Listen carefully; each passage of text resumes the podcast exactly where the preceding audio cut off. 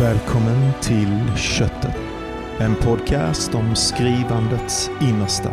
Om muskler och märg. Det här är en podcast av Författarskolan vid Lunds universitet. Medverkar gör Anna-Klara Törnqvist, konstnärlig lektor, och jag, Johan Claesson. Jättejobbig Det är stämning. roligt att skratta i början, det är trevlig stämning. Det är det. Ja. Köttet nu igen Johan. Ja. Hur, hur känner du för det namnet nu? Köttet, det känns jättebra. Fortfarande, tycker inte det är lite äckligt? Nej, för jag, jag frågar det nu för att vi kommer nämligen prata om någonting som också heter slakten här idag. Eh, vi kan ju se vad vi känner för köttet och slakten. Eh, och sen tänkte jag också som avslutning här idag komma med eh, den, det fina namnförslag vi fick för Författarskolan scen förra gången. Men det får vara en liten cliffhanger. Eh, välkommen Johan. Tack så mycket och välkommen Anna-Klara. Och vi är lite så här ofokuserade och fnissiga nu för att vi delar mycket jag och Johan. Så här intima har vi aldrig varit förut. Och det har med att vi har tre gäster idag. Och eftersom ni är tre så tänker vi att ni helt enkelt får presentera er själva. Men det ni har gemensamt är ett, ni går första terminen på Författarskolan. Två, ni har ett gemensamt projekt som ni ska få berätta om. Ska du börja presentera dig? Ja, eh, Caroline heter jag då. Eh, det var väl typ det. Eller vad ska jag säga mer? Du kan säga ditt efternamn också, Ja, tänker jag. Kar- ja. Eh, Caroline Löfstedt heter jag. Ja. Och du kan berätta, jag tänker att vi håller kvar dig en liten stund innan vi lämnar över. Va- Varför sökte du Författarskolan? Ehm, jag ville ha en kreativ paus i livet. Jag har jobbat några år, eh, kanske inte liksom jätte, jättemånga, men ändå några år och eh, kände att jag vill skakas om lite granna och jag har Mm. hållit på med ett bokprojekt eh, i tre år nu och eh, började bli nyfiken på vad som skulle kunna hända om jag gav det mer tid.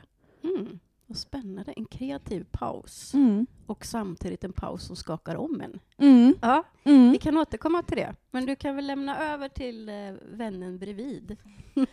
Jag är vännen bredvid. Eh, och jag heter Kasper Uno Vind. Ehm, och eh, jag sökte Författarskolan um, för att jag pluggat en del skrivande innan ehm, och ville väldigt gärna fortsätta göra det, men i om en annan miljö med nya lärare och nya klasskompisar. och så. ehm, och så hade jag väl hört rykten på stan om att det var en bra och nice utbildning. Så ja, så då sökte jag den. Mm. Och vad skriver du för någonting? Eh, jag skriver, eh, just nu skriver jag mycket prosa, men jag skriver också dikt och en del dramatik. Ehm, jag skriver mycket om makt och eh, bögar och eh, landsbygd, brukar vara mina tre Mm. fokusämnen. Snygg, eh, Ehm, snygg triad där. Ja, har Ja. behövt säga det innan. Eh, så det brukar jag skriva om både som överlappar varandra och var för sig. Mm. Ehm, ja. Mm. Vi kan veta lite mer om det sen, men vi lämnar över till den sista och tredje här i soffan. Ja, hej, Alice Nyberg. Ehm, jag sökte Författarskolan. Ja, men jag har hållit på med konst en del innan, både scenkonst och bildkonst och skulptur och har väl alltid jobbat ganska mycket med text i Mm. alla de tre eh, fälten då. Och så vill jag väl utforska renodlat skrivande, typ. Spännande. Mm. Ja. Jag tänker, och då hoppar jag in på micken här i den här något obekväma konstellationen av eh, fram och tillbaka flyttningar som vi har going här. Eh, men jag skulle vilja höra vad ni först och främst då, eftersom eh, i det här första blocket så närmar vi er som studenter. Jag, blev, jag sa elever men blev tillrättavisad av, av Anna-Klara här innan att så heter det tydligen inte. Jag, jag vet inte. Men eh, studenter, eh, vad är, upplever ni så här långt, liksom, den stora skillnaden med att vara i process på Ehm, en skrivutbildning eller kanske på författarskolan eh, specifikt jämfört med att vara det utanför eller kanske Nej, helst kör utanför först och sen skrivutbildningar om du vill. Um, alltså det är väl mycket det här med att man har liksom en skrivande gemenskap. Um, eller det är väl det jag uppskattar mycket med att plugga skrivande och att man får ja, men det här utbytet med andra personer som skriver och det känns som att man är på någon slags jämlik grund liksom, inför skrivandet. Um, och att man vet liksom, att alla är i en process. Jag tycker det är väldigt, ja, men väldigt snällt liksom, sammanhang att vara i på något sätt i sitt skrivande. Um, och sen är det ju också bara väldigt liksom, lyxigt att uh, få ha, får man säga lärare? Eller?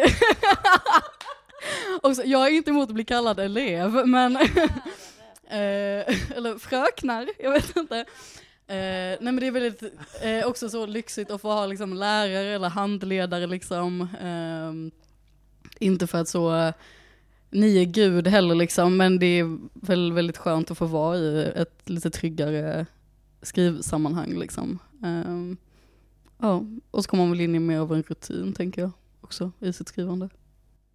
Ja, eh, för mig så har eh, den här tiden varit en liksom, inblick i att eh, studera en konstnärlig utbildning. Jag har aldrig gjort det innan, utan jag har läst eh, ja, men mer liksom, vad ska man säga, vanliga universitetsämnen innan och nu då, som jag sa här innan, då, jobbat några år. Och då har jag varit i liksom där, ja, men företagsvärlden och även i offentlig sektor och att plötsligt då hamna i det konstnärliga där man eh, nästan uppmuntras till att bryta ramar känns väldigt spännande för mig. Eh, och eh, det väcker en nyfikenhet och det går också väldigt väl hand i hand med min motvilja mot att känna att jag måste göra saker. Utan nu får jag liksom varje dag får jag välja att fortsätta göra det här. Eh, toppen bra. När jag fick litteraturlistan först i, eh, ja, men i höst, eller liksom början av terminen så kände jag nej. Jag vill inte läsa någonting. Alltså vad är det här? Litteratur? Jag ska skriva. Usch!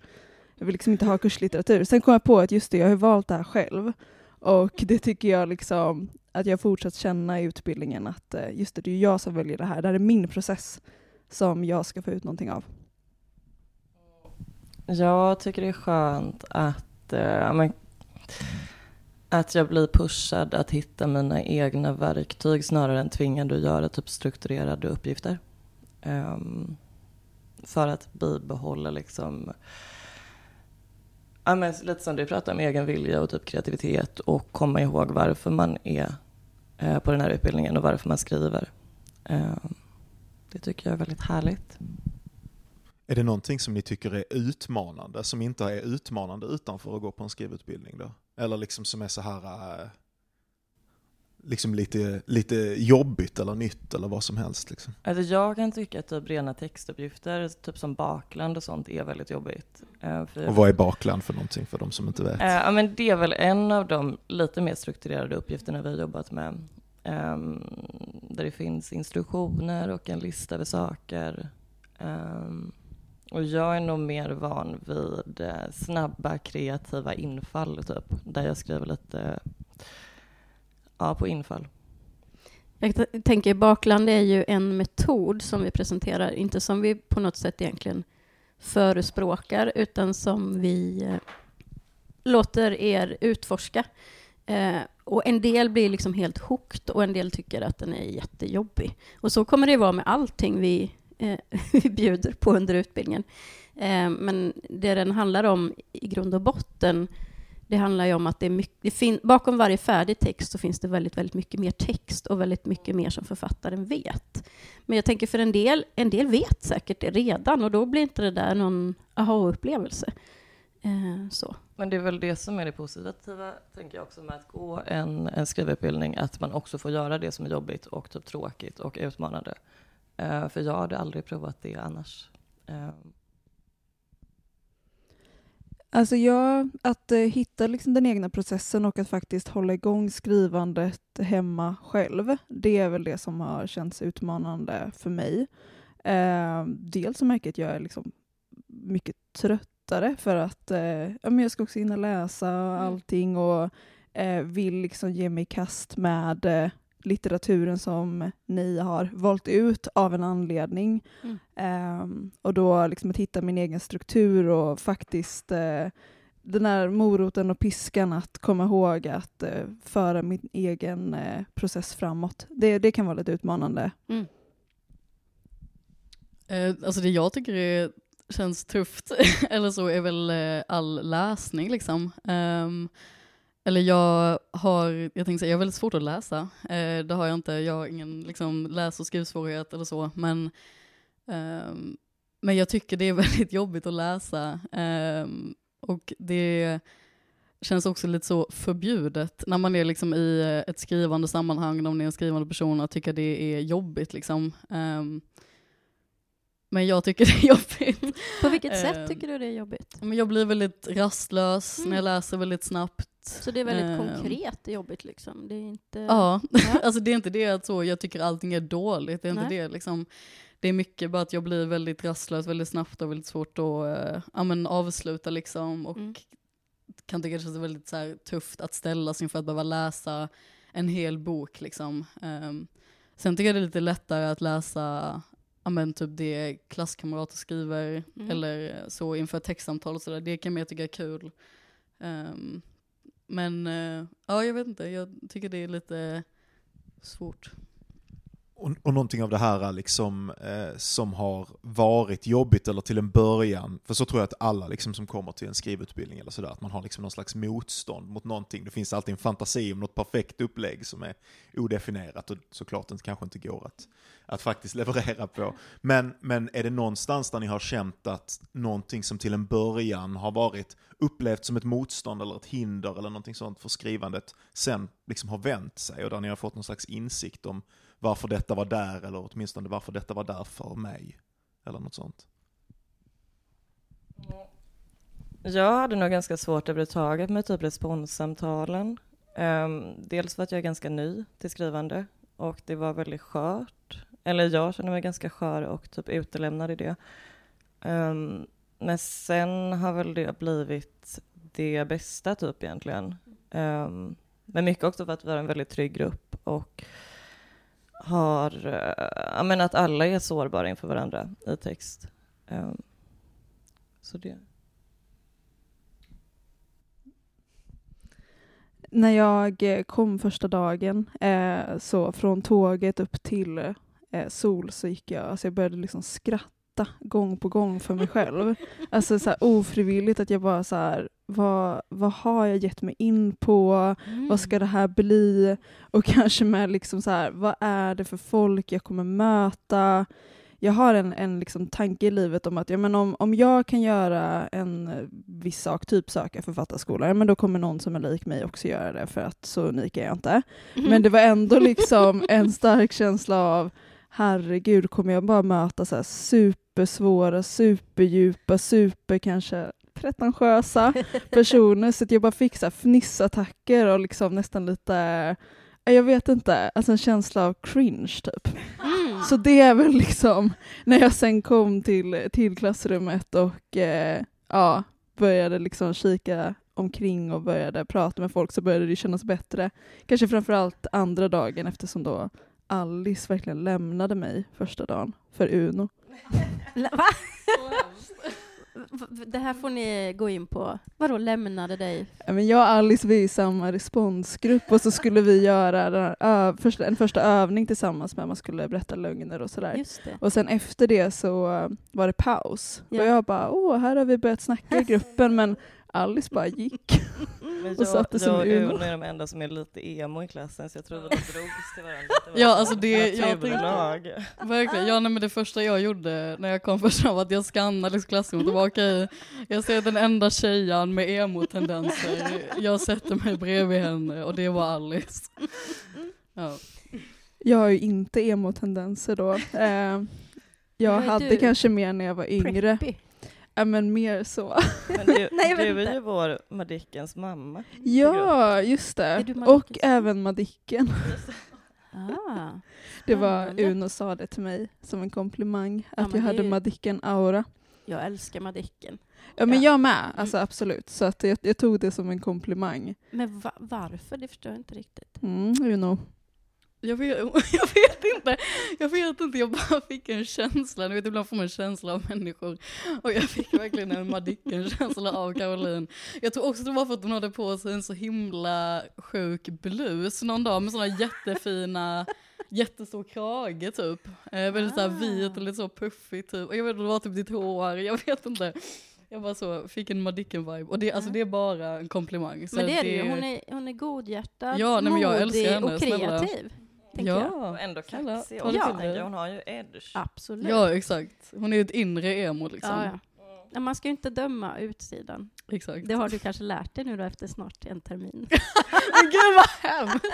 Det kanske var jag som inte skulle döma utsidan egentligen, tänker Ja. jag. Jag tyckte att Alice och Uno såg lite så här läskiga ut. Jag var typ lite rädd för att berätta att jag jobbar på ett stort corporate-företag och sådär. Ja. Men vi jobbar på det. Men jag får liksom flika in här lite. Vi ska inte, jag tycker ni är en jätterolig klass och ni är en jätterolig trio. Och för oss som är lärare då så är det ju så vet vi ju att våra klasser alltid är väldigt brokiga i, i den vackraste meningen så att säga.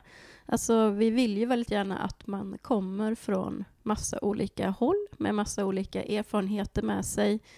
Eh, några har jobbat, några har pluggat, eh, några är unga, några är, är äldre. Alltså den äldsta vi har haft tror jag faktiskt var 78. Och det är ju helt fantastiskt att mötas till exempel i en responsgrupp, någon som är då kanske 20 år, en som är 78, och så mötas genom text.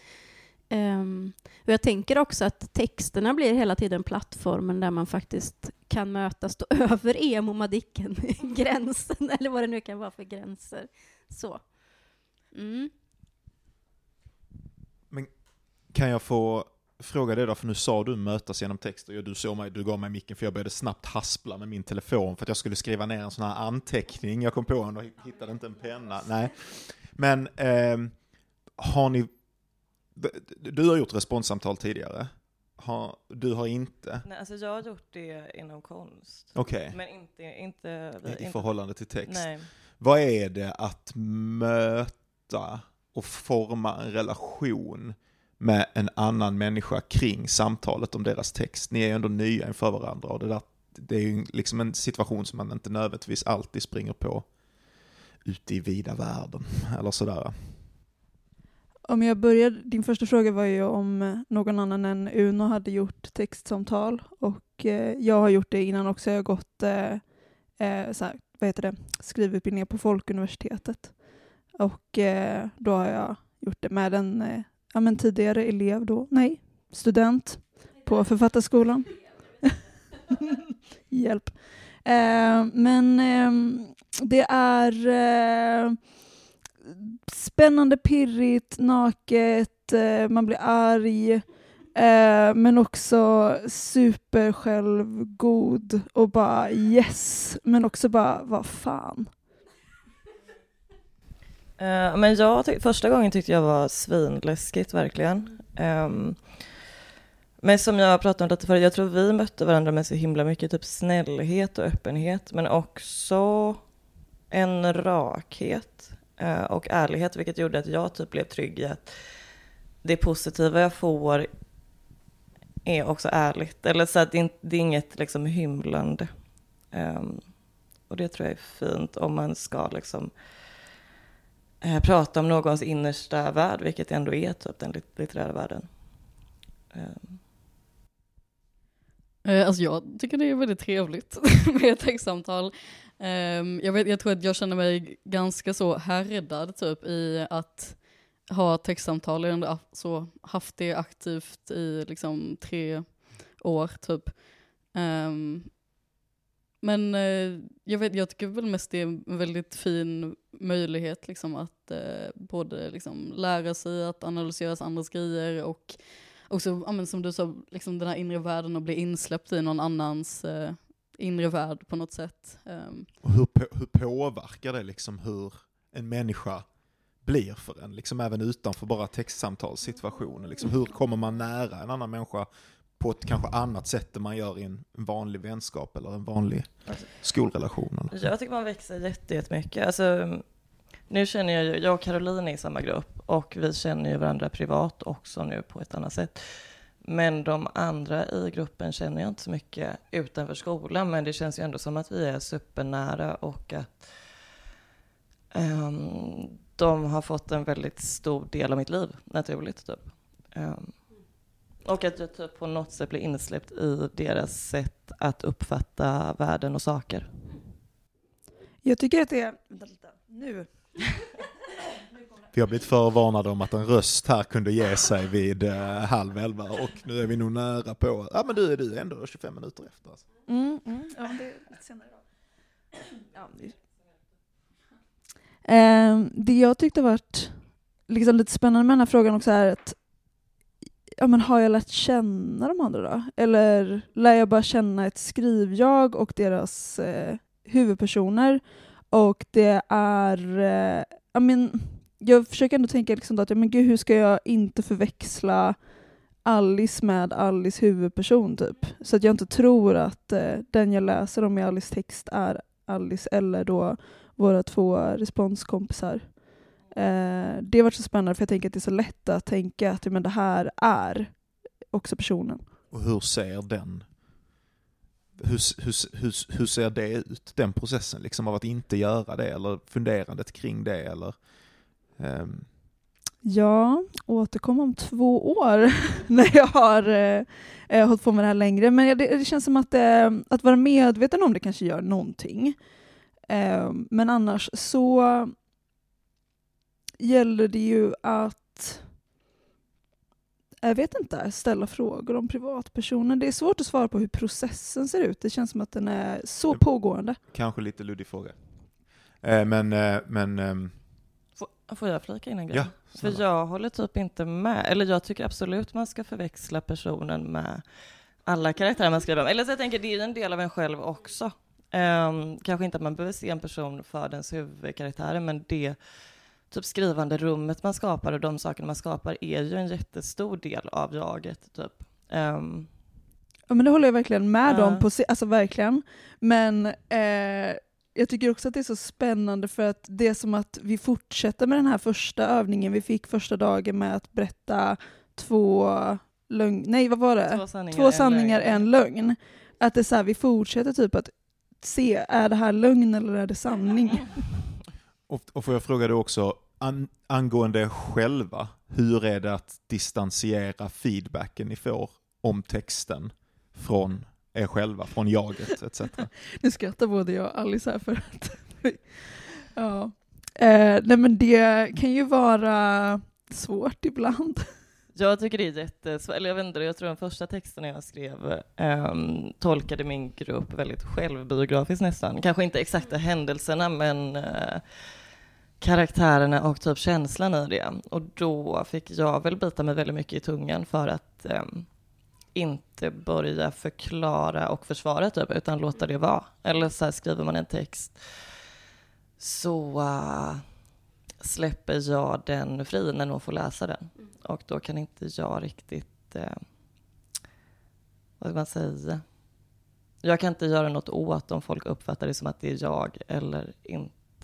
Förstår ni jag tänker? Men jag tänker det är speciellt när man går just en skrivarutbildning, för sen om man blir publicerad och har ett yrkesliv som författare, då tror jag det är ganska givet att man har någon form av författarpersona, vilket inte betyder att den är väsensskild från den man är, men ändå man har någon form av utåt, alltså en, en eh, offentlig person.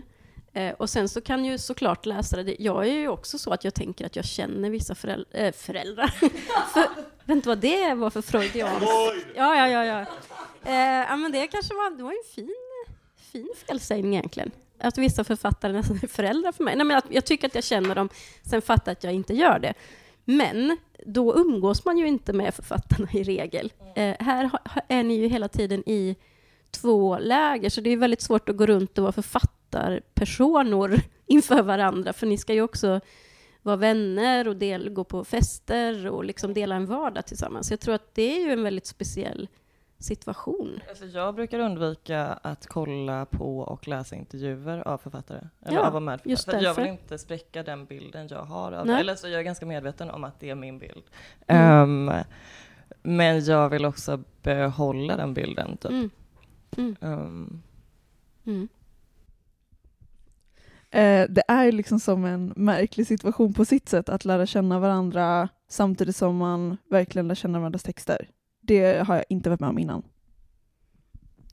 Men det har ju du, Kasper. Ja. Ja. eh, Är det någon ja, jag skillnad vet- nu, eller är det Nej, jag samma? tror, jag tror att jag känner lite samma. Ehm, och typ folk jag har skrivit med innan har vissa blivit väldigt liksom, nära vänner till mig. Ehm, och sådär. Men jag tror att jag är ganska bra på att liksom, separera text och författare och jag tror också att för mig känns det ganska viktigt när jag ska ge respons och så för att jag ska kunna ge en ärlig respons liksom för att jag kan inte tänka att jag läser om liksom den författarens liv, om jag ska kunna ge en ordentlig respons, då kan jag inte säga gud jag uppfattar den här huvudkaraktären som ett riktigt svin liksom. Nej. Och det måste jag ju kunna säga liksom, Ja. under min respons för att kunna vara ärlig liksom. Eh, och då blir det ju ett jättestort hinder att Mm. då säga att jag säger att författaren är ett svin och Mm. det är min klasskompis liksom. Det blir väldigt udda. Ehm, så jag tror att för mig så är det, eller försöker jag hålla det väldigt skilt och jag tror också att, eller även om jag också håller med otroligt mycket av att det man skriver är en spegling av ens inre liksom och det kommer ju från en själv och det är ju på något sätt kopplat till en oavsett om man vill eller inte. Ehm, så tror jag också att när jag får respons vill jag väldigt gärna att de ger respons på liksom min text och inte på så mig. Eller så, och att jag också har fått liksom någon eh, respons tidigare där liksom de har sagt att de så hör min röst när de Mm. läser det, typ att jag typ nästan kan tycka att det är lite eh, provocerande liksom. Eh, för att jag vill att det ska inte vara min Unos röst, jag vill att det ska vara den här karaktärens röst eller skrivandets röst liksom. Ja, För det, det tänker jag är en risk överhuvudtaget på en, en skrivskola eller författarskola att ehm, ja, men jag tänker att man kanske typ nästan kan börja begränsa sig för Mm. att man inte vågar vara hudlös för att det blir för förknippat med jaget typ. Mm. Eh, Det finns ju en Johan Heltne eh, som skrev den här boken Sympati för djävulen. Eh, där han jämförde då sin uppväxt i Livets Ord med att gå på Biskops Arne. Sen behöver man inte gå, se, gå in i den debatten och det är ju hans egen eh, liksom, eh, subjektiva upplevelse. Eh, men men nej, nu tappar jag, vad var det du sa? Det är farligt att eh, ja, men att man kan börja begränsa sig själv. Ja, precis. Och det var Ja. det han kände hände, att det fanns en sån tydlig agenda i den gruppen Mm. så att han kunde inte skriva det han egentligen Jag tänker ville. även om det inte finns agenda så har man ju typ det eg- egna jaget eller typ egot som alltid vill vara en del av gruppen typ, Mm. och kanske inte vågar ta de, de konstnärliga men, man kanske inte vågar korsa vissa gränser för att man Mm. är rädd för konsekvenserna. Typ. Eller jag tänker det är väl skitsvårt att skapa ett rum på författarskolan där jag kan prova att vara hur gränslös som helst, vilket jag egentligen vill prova eh, som konstnär. Absolut, absolut, jag tycker också, och det, det, för jag tyckte det är jättespännande, du berörde Uno, att det här med ehm, alltså att kunna säga sanningen, hur har ni så här långt liksom navigerat det här med att säga sanningen versus det här med att knyta an till andra människor eller vara snäll mot någon som är ledsen eller vad det nu än är liksom. Hur, hur har ni tänkt kring det i responssamtalen? Alltså jag tror att för mig är, har jag väl lite på något sätt så rutin på det, lite. Um, och jag, alltså jag vet inte, jag tror också att så här, att jag kanske generellt kan uppfattas som en lite så rak och lite så sur människa. Så jag har väl, nej, men, nej men detta är sant. Eh, så att jag har väl kanske det lite emot mig också liksom när jag ger respons eller när jag typ så ska förmedla någonting liksom allvarligt, när jag är liksom i då till exempel ett responssammanhang så kanske jag pratar väldigt så här sakligt och väldigt bestämt, att så här, det här tänkte jag, det här tänkte jag. Um, och det kan ju uppfattas lite surt och arrogant kanske. Um, men jag tror att för mig så försöker jag nog bara liksom lägga det bakom mig och tänka att men jag är här för att jag ska ge respons, jag är inte här för att jag ska klappa någon medhårs liksom. Sen så tycker jag inte att liksom, man ska säga åh det här var dåligt, det är inte det. Um, men jag hade inte heller velat ha respons som bara var, nej men det var bra, för vad ska jag göra med det? Jag vill ju ha, det här kändes udda, det här känns konstigt, det här kanske man behöver ändra på. Annars känner jag att jag inte utvecklas, och jag är ju i ett responssammanhang för att utvecklas. Liksom. Ehm, jag kan ju inte vara säker på hur jag uppfattas såklart när jag ger respons, men eh, min eh, liksom, ingång är eh, att jag tänker väldigt mycket på att vara nyfiken. Och jag tror att jag än så länge kanske inte vågat komma med så jättemycket så här, hmm, här tycker jag det var konstigt. Eh, det skulle potentiellt kunna vara i kontrast till dig då, Uno, jag vet inte för vi är inte samma responsgrupp. Eh, men eh, mer... Jag måste bara säga, jag säger inte till folk det här var lite konstigt, bara så att alla fattar det. det Nej, det, det känns inte som att Uno hade gjort det, vill jag verkligen understryka.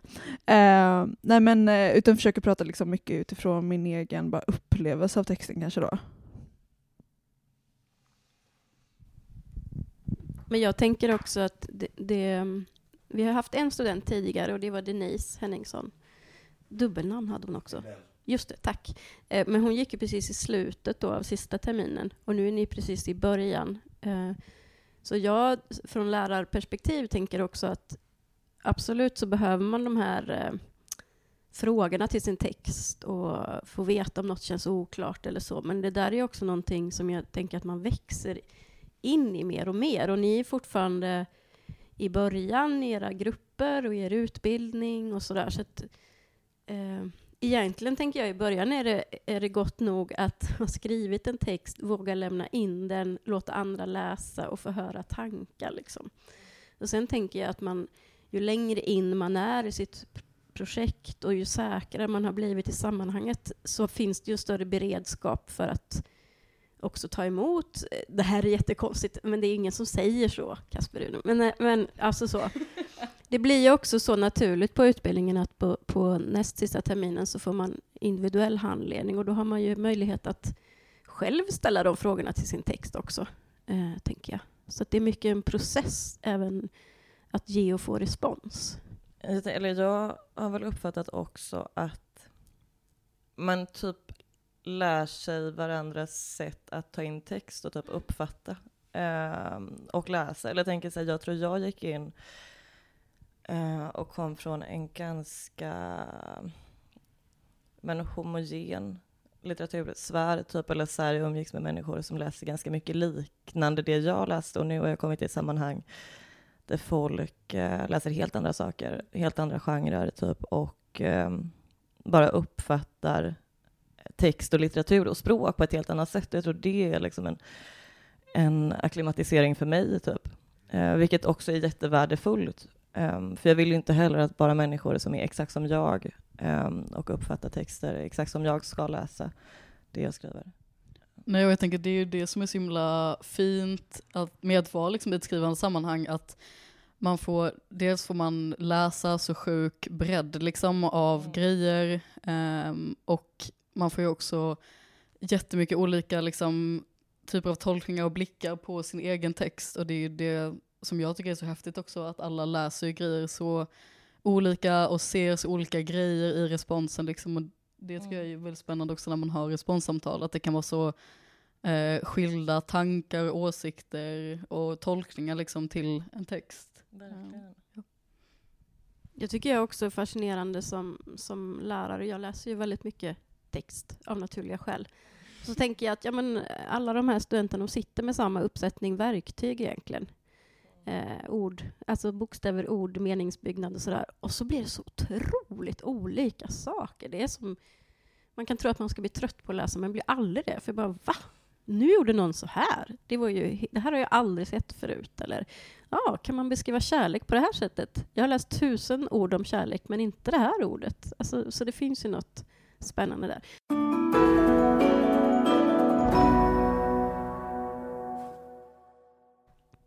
Nu har jag haft en liten bullpaus här.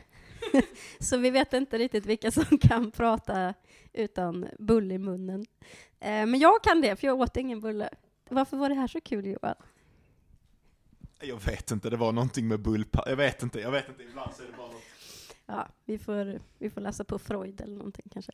Men eh, ja, apropå det, vi, vi hade ju vår vanliga uppvärmning för förra säsongen. Då frågade vi alltid våra gäster vad de hade för associationer till vårt namn Köttet. Och här sitter ju en trio som har haft sin alldeles egna eh, association till köttet. Eh, och det är liksom, ni är inbjudna hit som studenter på Författarskolan, men också som någonting annat. Vill ni berätta vad det ni gör också? Den som inte har bulle i munnen får börja. Jag har ingen bulle i munnen längre. Eh, Nu blir det Eh, värre och värre. förlåt, jag är så ledsen. Eh, nej men vi har startat ett fanzine som heter Slakten, inspirerat av köttets namn. Och varför? Eh, te- Alltså slakten är ju snyggt alltså, men, men eh, var det givet? Eller hur gick diskussionerna? Det var, det var första förslaget tror jag. jag tror det. Och jag bara, vi måste heta det. Ja, men som en, en hommage Ja. till köttet då. Det är så fint. Men, Men så man fint kan ju också tänka att man blir lite rädd att skicka in texter till... ja, slakten. ja, man blir slaktad. Ja. Liksom. Men det är viktigt att vara lite makaber, tänker jag, Ah, ja. när man håller på med konst. Ja.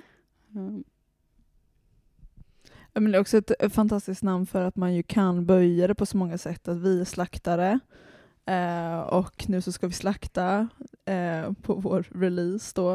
Eh, det kanske är slakten som ska slaktas. Mm. Eh, eller köttet som ska slaktas. Ja, det, det tycker inte jag. Det stödjer inte jag överhuvudtaget. Men, kommer- men eh, ehm, vad fick, vad, vad, vad, har ni för, vad har ni för ingång i det här? Vad är det ni har tänkt kring att starta det här fanzinet? Ja, vad har vi? Vi vill väl... Jag vet ju ganska lite om det Ja. liksom. Anna-Klara vet mer än Men det är mig. kul, eller jag tänker nog att det är kul med en plattform där man kan prova med en dels text i olika format, men, ja, men som en plattform att testa grejer.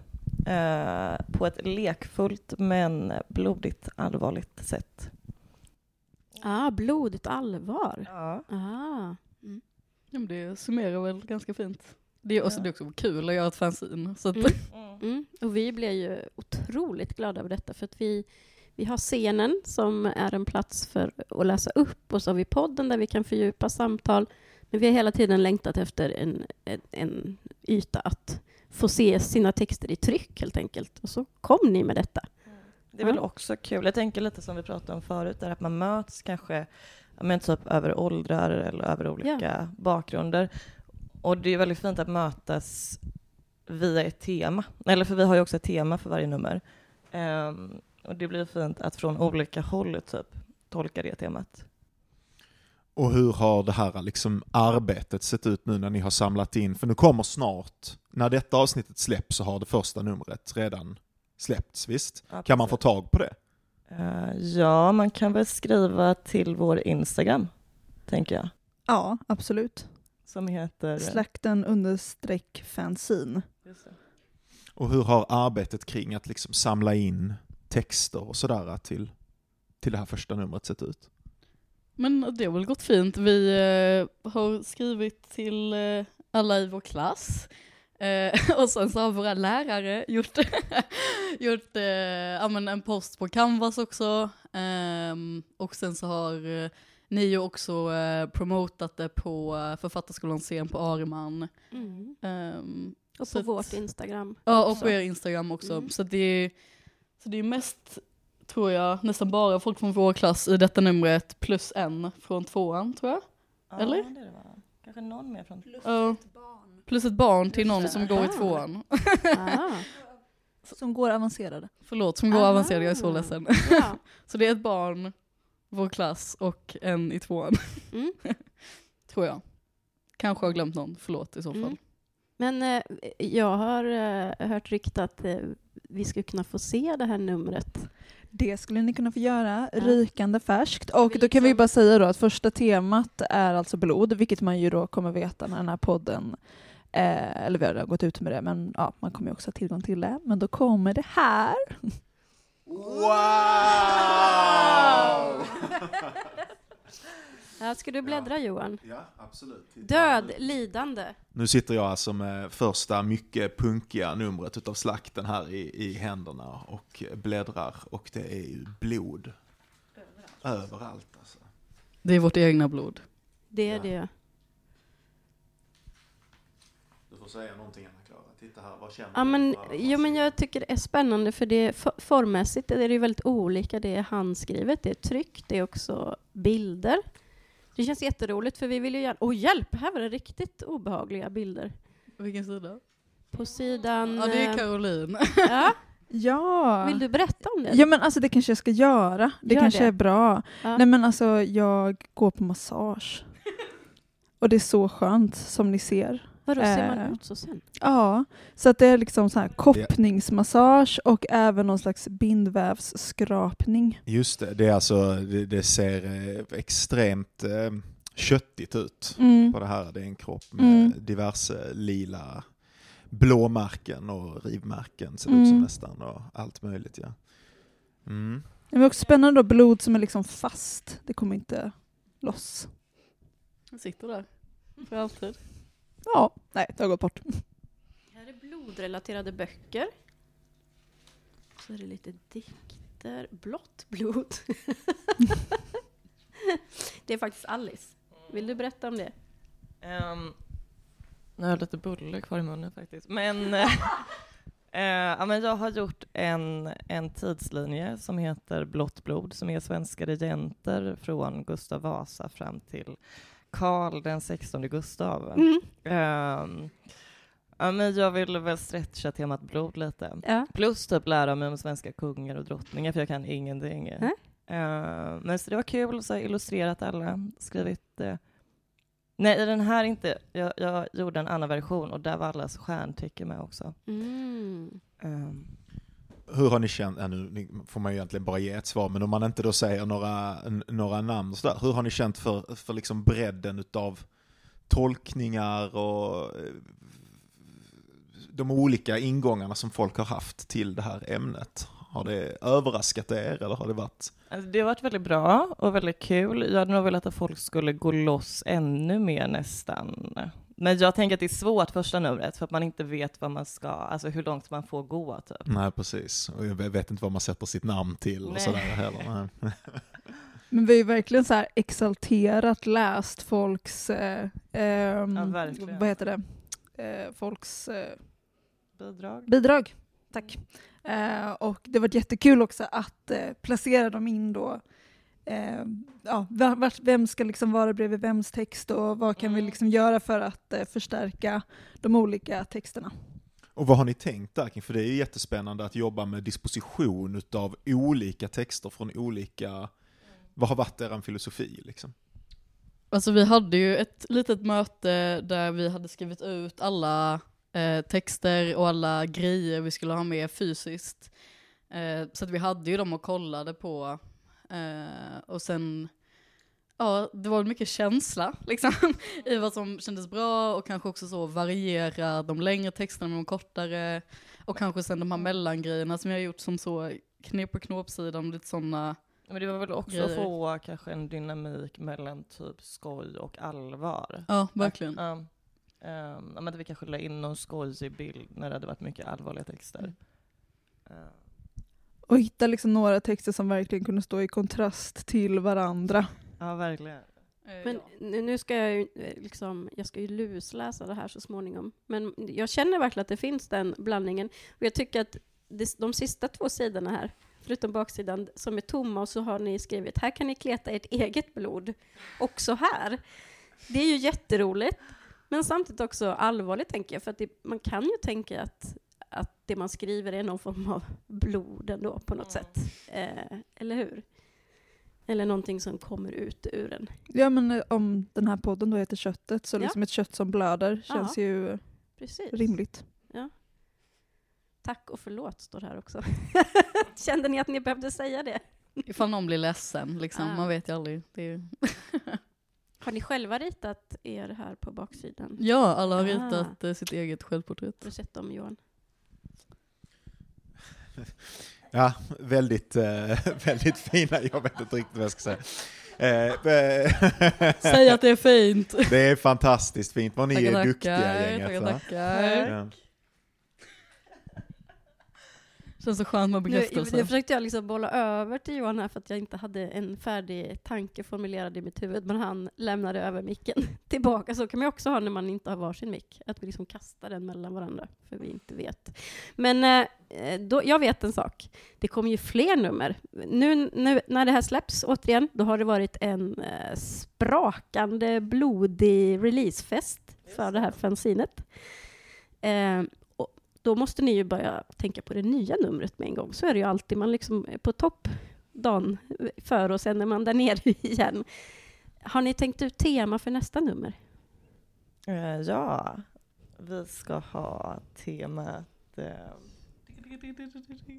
skuld. Skuld, blod och skuld, blodskam. Nej, Väldigt mörkt ja, allting. ni tar tunga saker. Men också väldigt lättsamt. Jag vill skriva om typ så här guilty pleasures. Ah, Eh, älskar romcoms. Just Det är det. min guilty pleasure. Mm. mm. Men det handlar ju såklart om att ha så breda teman också så att det kan fånga upp väldigt många olika texter och, och eh, andra saker. Det finns ju också bild, bilder och så. Ja, nej men precis som blod så känns ju skuld som ett väldigt ja, men brett tema och också ett tema som är ja, men allvarligt men också kan vara väldigt kul. Och Mm. det är nice med ett tema som går att böja. Liksom. Mm. Jag tänker att på något sätt så att starta ett sånt här fanzine är ju att liksom generera någon slags lokalt nav kring vilket, en viss skrivkontext i det här fallet, liksom författarskolans elever så här typ, kan röra sig. Vad tänker ni om vikten kring den typen av aktiviteter liksom? Och att det finns för skrivandet, alltså det sociala, det, det, det kollektiva etc. Även bortom det individuella skrivandet. Jag tänker att det är svinviktigt, alltså med kollektivt skapande generellt och fanzine är verkligen en, eh, och har väl väldigt, väldigt länge varit en eh, sjukt bra form att skapa liksom ett kollektivt eh, ja, men, konstnärligt sammanhang på ja, men, en mer liksom eh, ja, men, Lekfull. o, ja men lekfull och eh, men, utanför liksom eh, förlagsvärld och utanför allt det där att det är ehm, ja men att det kommer mycket från så DIY-kultur jag tänker att det är väldigt viktigt när man är konstnär eller skrivande och man inte är liksom jättestor eller etablerad att då skapa egna sådana rum som känns eh, viktiga där man får ta plats och synas. Ja, eh, Uno, du sa tidigare apropå ämnen att eh, det är kul att ha någonting som är böjbart. Och det tycker jag att eh, ett eh, sånt här typ av kollektivt skapande gör, att det vi liksom, vi böjer eh, oss själva, men det är liksom, jag tänker då på vår, vår egen skapande process och eh, kan eh, böjas in och böjas ut till någonting som man inte kan själv. Mm. Vad, har kommer ni ha en sån här lite random eh, publicitetsgrad, eller på säga, det var jättekonstigt, men har ni, tänker ni att det kommer komma med någon sorts regelbundenhet? Vi som, nu har jag sett det här första numret och vill med en gång se nästa också, inte med en gång, men vi fortsätter. Eh, Alltså jag vet inte, jag har inte pratat med men jag tänker typ varannan var tredje månad. Ja. Det är ganska rimligt. Ja, alltså vi har inte pratat om det men jag eh, kör på det. Eller, ja. Men sen, alltså jag tänker också att när man eh, gör liksom sådana här grejer på en sån eh, liten nivå och eh, ens liv finns och allt sånt, alltså grejer kan ju hända liksom. Men, men jag tänker att det är väl ett fett mål att eh, försöka komma ut med det regelbundet liksom. Mm. så då kan vi tänka oss att skuldnumret kommer någon gång eh, nästa år helt enkelt. Ja. Ja, vi tror väl i januari. Vi tänk, nu har vi inte riktigt snackat ihop oss om detta, men vad sa vi? Skulle vi eh, samla in materialet innan jul? Eller efter jul? Åh, jag tror inte vi har pratat om Nej, det. okej. Klipp bort. Eh, ja, men alltså verkligen. Välkommen till slaktens möte. Eh, nej, men eh, det kommer ju komma i januari, tänker vi. Mm. Det som är skönt är väl, alltså eftersom att det är så pass lekfullt och typ eh, avslappnat format så behöver inte eller folk lämna in det mest genomarbetade eller prövade eller längsta typ. Man kan skicka in två ord om man vill det och Mm. det är helt fantastiskt. Um, Mm. Vi hoppas också att det liksom når ut till fler. Eh, det blir lite ettans fanzin, men det gör ingenting tycker jag. Mm. Eh, men att det är fler som vågar. Det brukar alltid vara lite så, några som ligger och väntar in. Så har det varit med Författarskolan scen också. Sen, Mm. sen kommer alla vilja vara med, tror jag. Får vi ställa en fråga till er? Ja, Eh, det här temat är ju då blod och då var det naturligt att ha rött som färg.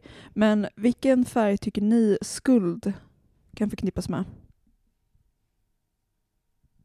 ja men jag, eh, jag har läst någon gång för länge sedan att orent gult förknippades med Judas.